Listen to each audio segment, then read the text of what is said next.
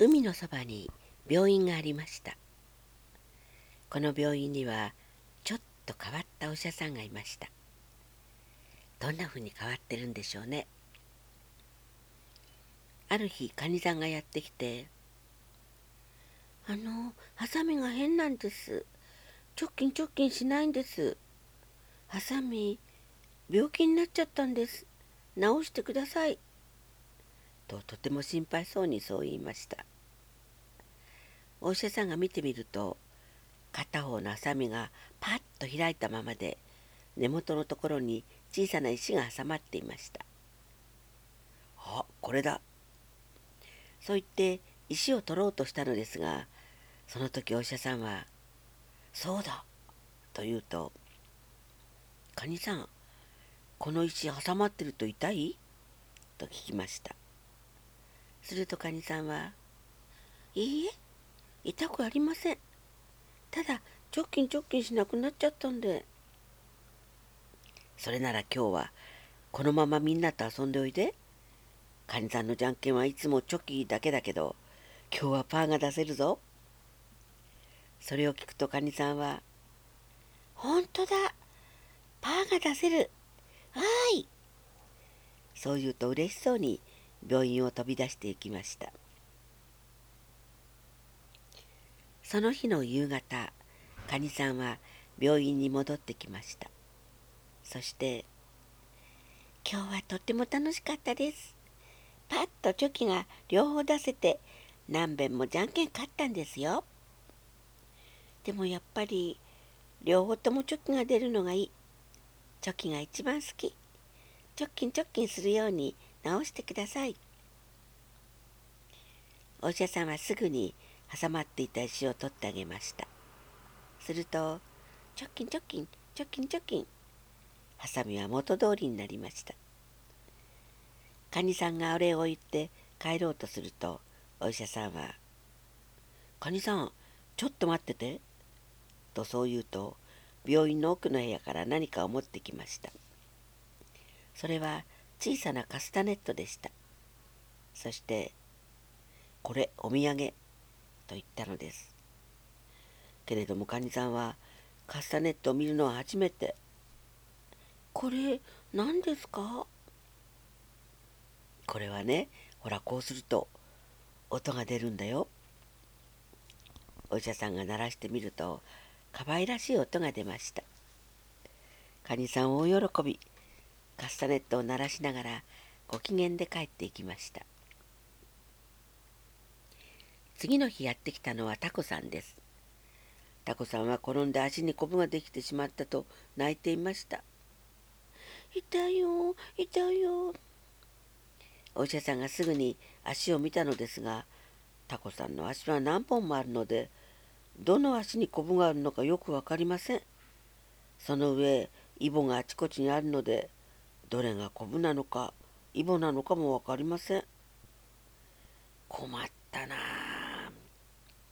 お医者さんはしばらく考えていましたがそのうち「そうだコブに聞いてみよう」とそう言うとタコの足を一本ずつ持って「こぶこぶ返事しろ」「いぼいぼ黙ってろ」「こぶこぶ返事しろ」「いぼいぼ黙ってろ」と歌い出したのです。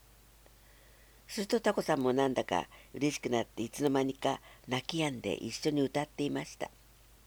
こぶこぶ返事しな。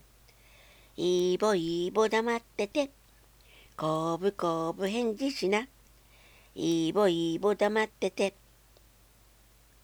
するとしばらくしてちっちゃな声が聞こえたのです。こぶです。あ、返事したこれだ。お医者さんはすぐにそのコブに薬を塗りました。さあこれでもう大丈夫。よかったね。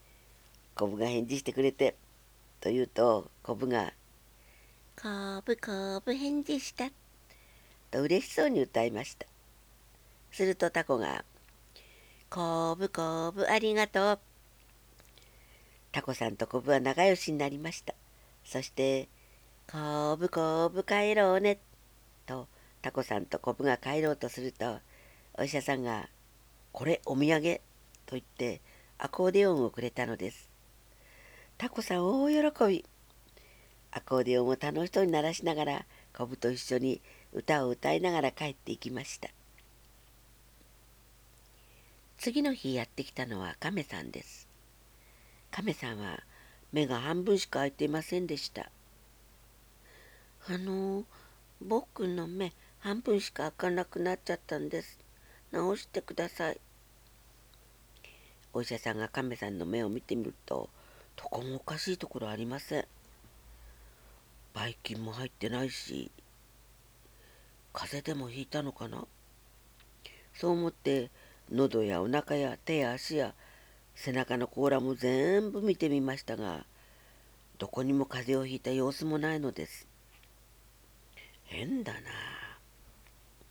お医者さんはしばらく考えていましたがそのうち「そうだもしかして」と言うと「亀さん今日昼寝した?」と聞きました。すると「いいえ昼寝しません。ずっと遊んでました」昨日は？昨日も昼寝しません。ずっと遊んでました。その前の日は？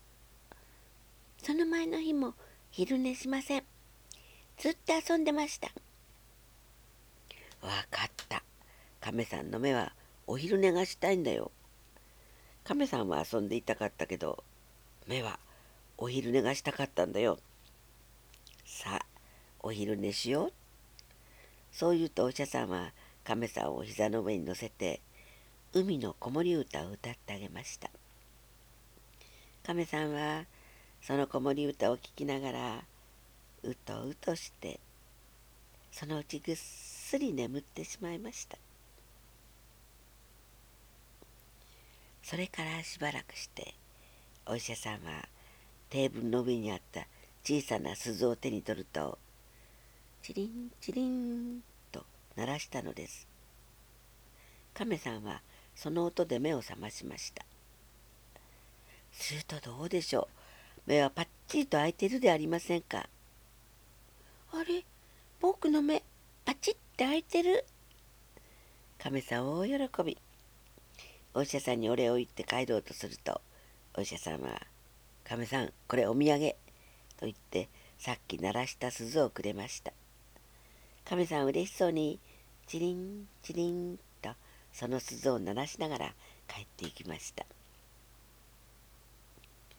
さてこの続きは来週お聞きくださいまだ面白い患者さんがやってくるんですよこの病院に。